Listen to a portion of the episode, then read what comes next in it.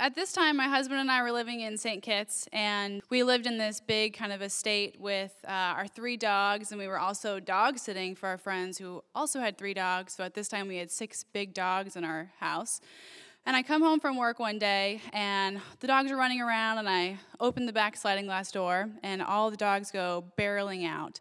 And at first, all I can see is that there's a whole bunch of monkeys in our backyard, which to give you a little background, in St. Kitts, monkeys are like moose are here. They're everywhere. And there's actually about 80,000 green vervet monkeys on the island to 30,000 people, if that gives you any idea. So uh, when I see these monkeys, I don't really think anything of it. But all of a sudden, I hear this screeching sound, like just terrible, blood curdling cry.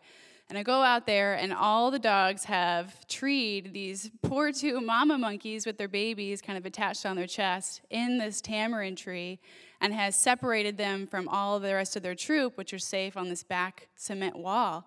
And I go out and I'm trying to call the dogs, and I'm actually talking to my sister while this is happening. So I'm like with one hand trying to like wrangle all these six dogs and bring them inside. And Sarah's like, You have to bring him in. You have to bring him in. You have to save the monkeys. I'm like, Sarah, I'm trying. So I bring all the dogs in, and I can get five out of the six dogs. The only dog that I can't bring in is my 10 year old retired racing greyhound named Lola. And she is just transfixed on these monkeys. And after a while, I was like, You know what? It's okay. Good luck, monkeys. And there's two reasons I said this. One, because two weeks prior, I was out drinking with some friends on the beach, and these monkeys came down from the trees and stole my rum punch and ran away with it. So I was a little bit upset about that.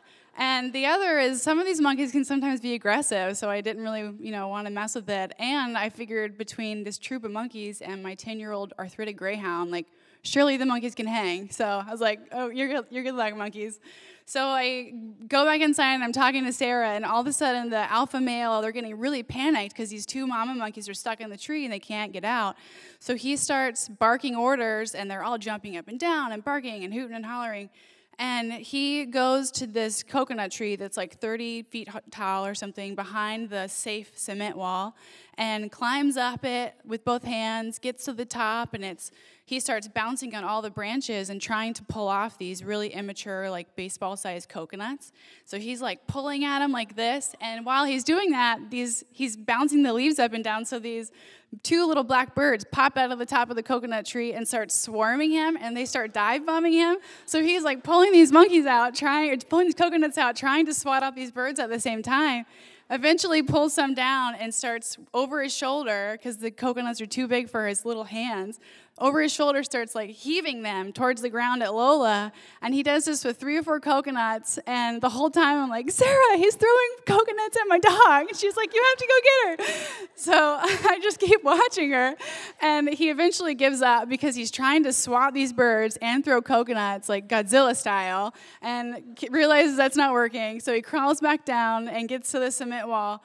And then he starts barking orders at these three other monkeys that are on the safe wall. They're like his errand monkeys, I guess. And he starts like barking orders and they start dangling their hands over the fence and like dancing and you know going crazy doing anything they can to try to get lola's attention and she's a greyhound so she's like it's game time. I'm catching these monkeys. And she, they start running down the cement wall as fast as they can and she takes off right after them.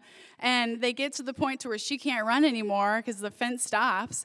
And they then those three monkeys start dangling their hands over again and jumping up and down and reaching as far as they can to like entice her but they, she can't get to them just to try anything to keep her transfixed. And while all this is happening, the two mama monkeys very slowly, while they're watching Lola, climb out of the tree with their babies like on their chest, very slowly and purposely, walk across the green grass, walk back up the cement wall, and hand over the their babies to the monkeys on the safe side. And I'm just like, Sarah, the monkeys are gonna make it. The monkeys are gonna make it. And she's like, oh my god.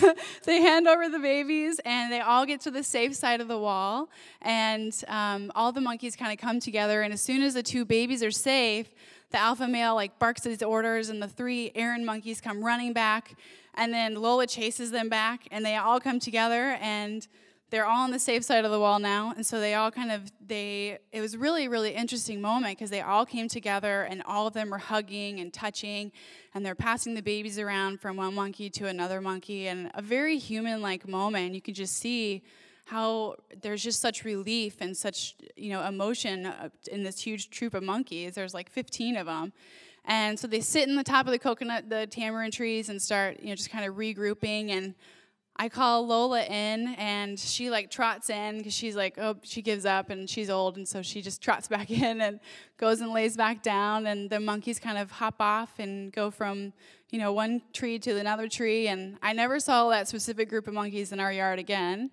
But every day after that, Lola would go out and search around that specific tree looking for her monkeys, but they were never there. And I just spent the rest of the afternoon talking to my sister and kind of catching up.